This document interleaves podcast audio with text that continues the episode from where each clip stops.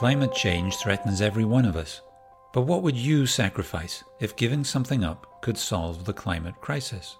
We've done a big survey in every European Union country, in China, in the US, and in Britain, to find out what people are ready to do to fight climate change, to understand what solutions they think will work, and whether they're even worried at all about climate change now that COVID 19 threatens us. Then we spoke to experts about what it all means for the future of our planet I'm Matt, and this is Climate Solutions. Today, down to work, COVID 19, teleworking, and changing behavior. The other day, my wife told me that we should be recycling the little pods we use to make espresso, and that to do so we'd have to drop them off at a shop a few miles away from our flat. I was in a bit of a grumpy mood at the time, so I said, Look, I separate our paper, tins, plastic bottles, tin foil, and glass I recycle used batteries. I even recycle the corks from wine bottles. Twice a week, I take plastic packaging to a recycling spot on the other side of the town where we live. I'm not making another trip to recycle these little espresso pods. But that morning, I emptied the espresso pods from the machine and felt very guilty. Am I the only one, I thought, who feels he's already doing a lot to slow climate change and doesn't want to take any further steps? Fortunately, I didn't have to wonder about that very long because the European Investment Bank's climate survey has the answers.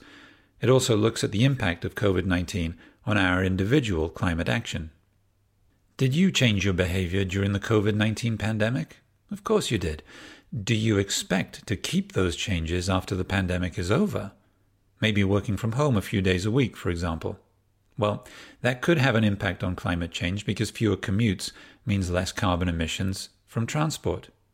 What other kinds of changes in behavior have there been because of the pandemic? And what else are people doing to cut back on things they do that contribute to climate change? Our survey asked 30,000 people from all over the EU, from the UK, the United States, and from China this question Are you making efforts to reduce your contribution to climate change? We gave people the option of answering, Yes, I'm making radical lifestyle changes. Yes, I'm making limited efforts. I'm trying, but I can't make changes, or no, I don't feel it's necessary to reduce my contribution to climate change. Before I tell you the results, think about where you stand on that range of responses. Are you making radical lifestyle changes? Limited efforts? Do you want to change but can't do it? Or do you think you just don't need to make a contribution? Let's take a look at the results. If you said you're making radical lifestyle changes, then you're in the good company of 19% of EU citizens, 27% of Americans, and 10% of Chinese. If you're making limited efforts, join the 58% of Europeans, 44% of Americans, and 75% of Chinese who are on that level. How many said they wanted to change but couldn't? That was about the same everywhere 15% in Europe, 16 in America, 14 in China. Okay, and now the big raspberry, please, for the 23% of Europeans who don't think they have to make any change. In America, that stood at 29% and 15% in China. I suppose those people might all be living a lifestyle that doesn't damage the climate and therefore they don't need to change. But somehow I doubt that. So, what does this mean for our future behavior and our chances of individually impacting global warming? And how does the pandemic tie into these results? I asked Adelaide Zulfikarpasic, Director of Opinion Polls at BVA, the Paris polling company that carried out the survey for the European Investment Bank, the EU bank. Well, it's obvious that the pandemic has uh, deeply changed the relationships to work and also to its organization, and not only in a um, conjunctural way, but also in a structural way. Um, and even if it's too early to say precisely what the long term consequences on teleworking will be, it is certain that a return to the past, um, to the past, sorry, seems unlikely and also undesirable. And just just now, I think that's, um, and I say that because it, my own company is having this reflection, but many companies are in the process of initiating reflection on the subjects um, to see what they will do uh, in a post-COVID world. Um, and even you have some um, some companies that have already announced that they are giving up totally offices. Uh, well, uh, these uh, companies are very, are very uh, atypical, and um, but I think that uh, for all companies um, for which most of the activities can be carried out interworking, um, they will probably opt for a mixed mode. Um, and I think that uh, we really must take advantage of this unprecedented experience to ask ourselves and think collectively on the advantages and disadvantages of the changes that the crisis has imposed on companies. So I think we, we won't uh, go back to uh, full work in offices. And studies carried out uh, among employees, uh, they indeed show that most of employees um, uh, want to retain a part of teleworking, uh, not full time, but um, they don't imagine themselves go back to work every day. So um, the benefit for for uh, climate is obvious with the reduction of commuting to and from work every day. So the pandemic has caused a shift, but will it really last? And is it enough? Martial Foucault, the director of the Centre de Recherche Politique at Sciences Po in Paris, tells me it will take something more to make a bigger change, and the call for change is coming from inside the house. No, it's not a horror movie. It's coming from inside your house because it's likely to be the younger generation that pressure you, unless, dear listener, you're one of the younger generation, that pressure you to make the big changes necessary to fight climate change. The, big question behind that is uh, how young people could uh, blame their uh, parents, their grandparents, their family to continue to, to use a car that's for me the, the main uh, the main issue. Uh, and and this crisis this uh, sanitary crisis could be like a critical juncture between the past and the future. Uh, but uh, it's not uh, that will be not happen in a few days or a few weeks. No no it will take a long time to change. And and for that you see politics and economics are necessary or uh, i mean yeah necessary and, and compulsory to to engage a new change. You, you, you can observe a pressure from young people but if young people continue to be less mobilized uh, when it's time to vote there will be no change. The main behavioral change that we should observe after this pandemic but who knows when uh, it will end.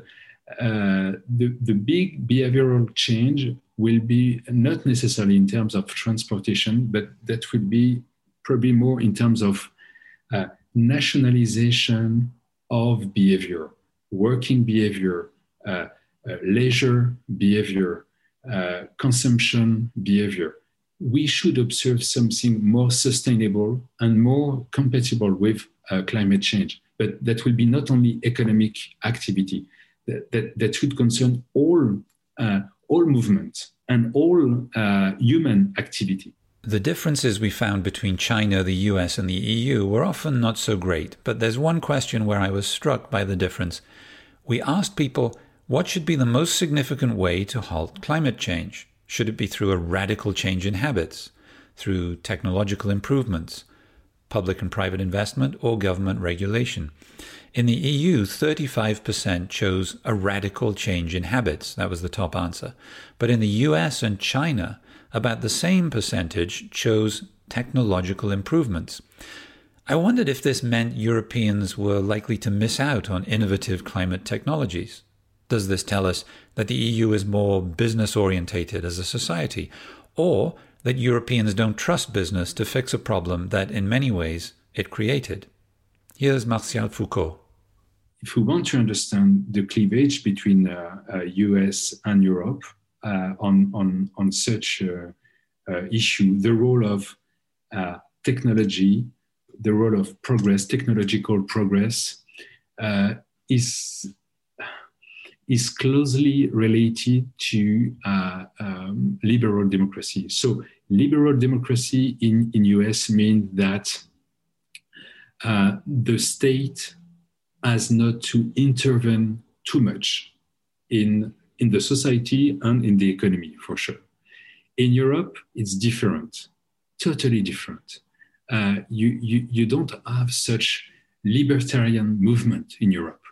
Why? Because uh, Europe has experienced many conflicts, war.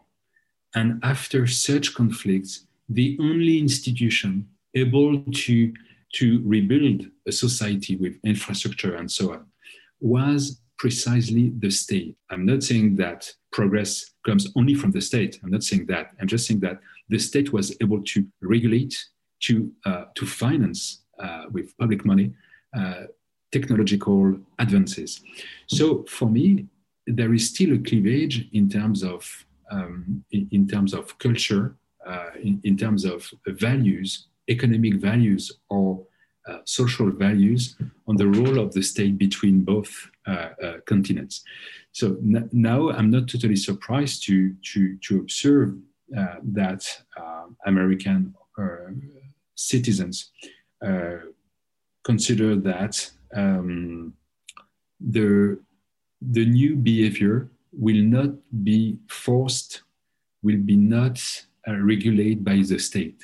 That must, that must remain an individual decision. In Europe, it's not exactly the same way of thinking. We consider that, yes, uh, if we if we expect that people consume less, something very intense in, uh, in energy, that will be an individual decision, but this decision, individual decision, could, must be framed into public regulations. And that's for me the big difference uh, between uh, both uh, countries, US and, and, France or US and Germany. Uh, regu- public regulations are really important. And, and, and that's the big debate currently uh, uh, Uh, uh, at the European level. So, what do these individuals think is the most important path to a solution? From our survey, we see that 49% of Europeans think the solution should be from increasing the use of renewable energy sources such as wind and solar power. That was the top answer. Down in fifth place, with 18%, was energy efficiency. Energy efficiency means refitting buildings, including homes, so that they don't leak energy and waste it by putting insulation in the roof and better windows, for example. It could be a big, big gain in the fight against climate change. So I asked Ed Calthrop, head of the climate policy unit at the European Investment Bank, the EU Climate Bank, if people had things the wrong way round. We need both. I, I actually understand the, the. I think the response is is consistent with, um, to some extent, with with investment on the ground. But the the simple answer is we need both. Um, why do we need both? Well, the whole transition is is founded on mass electrification, mass uh, capacity of, of, of low carbon electricity. Um, so you know, I think if you're looking at the modelling results in Europe, we have something like 400 gigawatts now of, uh, of low carbon capacity, and that that really needs to go up by basically an order of magnitude um, by 2050. So huge, huge investments required um, in order to to ensure that we, there's this mass electrification across the economy. But does that mean that therefore energy efficiency is unimportant? Not at all. Um, you know, this we need to keep this transition affordable more, more than anything else, but also feasible.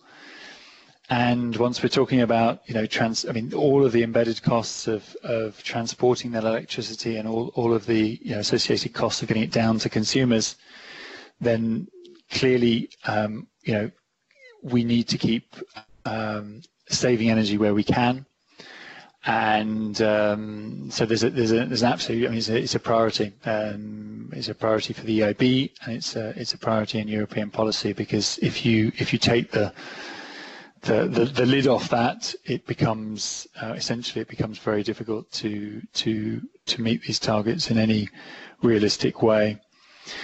Am I surprised that people react like that? No. I mean, energy efficiency has been a, a real challenge to get um, investment levels up that are, you know, essentially in renovating to encourage people to renovate their homes.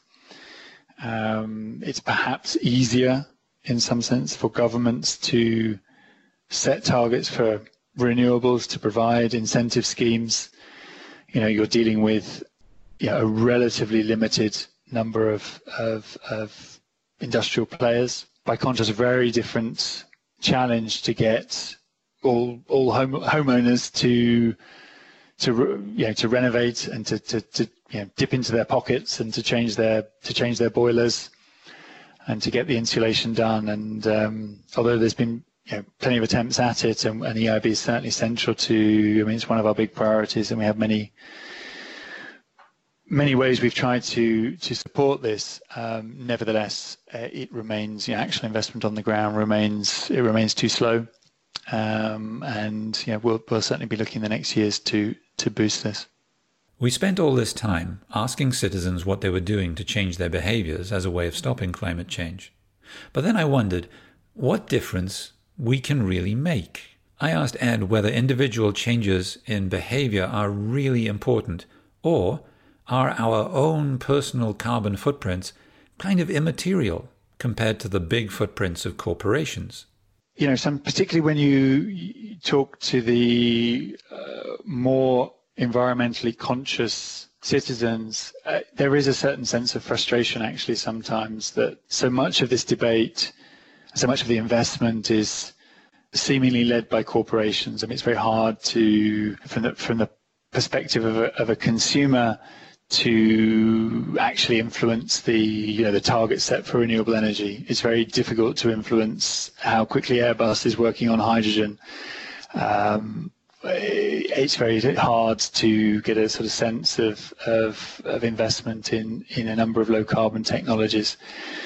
So I, I do understand that actually. Um, that said, um, you know, two reactions. One is, I think that, as I say, the the it's it's a little bit misleading to present this as an either or uh, approach. It's this stems from a clear commitment of governments um, to to meet the goals of the Paris Agreement and the the various contributions we've seen. But in Europe, the net zero by 2050. Having a legal framework for that is crucial. So the consumer is kind of central at the end of the day in a market economy, the consumer is absolutely central. Um, but I do understand sometimes the frustration. I mean, frustration is perhaps the wrong word, but the what we all can do, I mean, what I've done is just download a carbon calculator and try to think through. You know, I have a carbon budget now of, I mean, I think in Europe we're, I risk getting the numbers wrong now, but I think we're at a, just under, probably around nine tons annually per person. US probably you know, 16. Chad, zero, almost. You know, I need to, by the time my kids are, you know, my age, uh, that needs to be zero or net zero. To find the carbon calculator Ed mentioned, search on the internet for WWF Measure Your Impact. You'll see that the WWF has produced carbon calculators tailored to a number of countries, including Australia, Greece, Italy, the Netherlands, the UK, Hong Kong, take a look and see how big your footprint is. I just calculated my carbon footprint and I find it very slightly over the footprint the WWF says I should be at. I suppose I'd better start recycling those espresso capsules after all.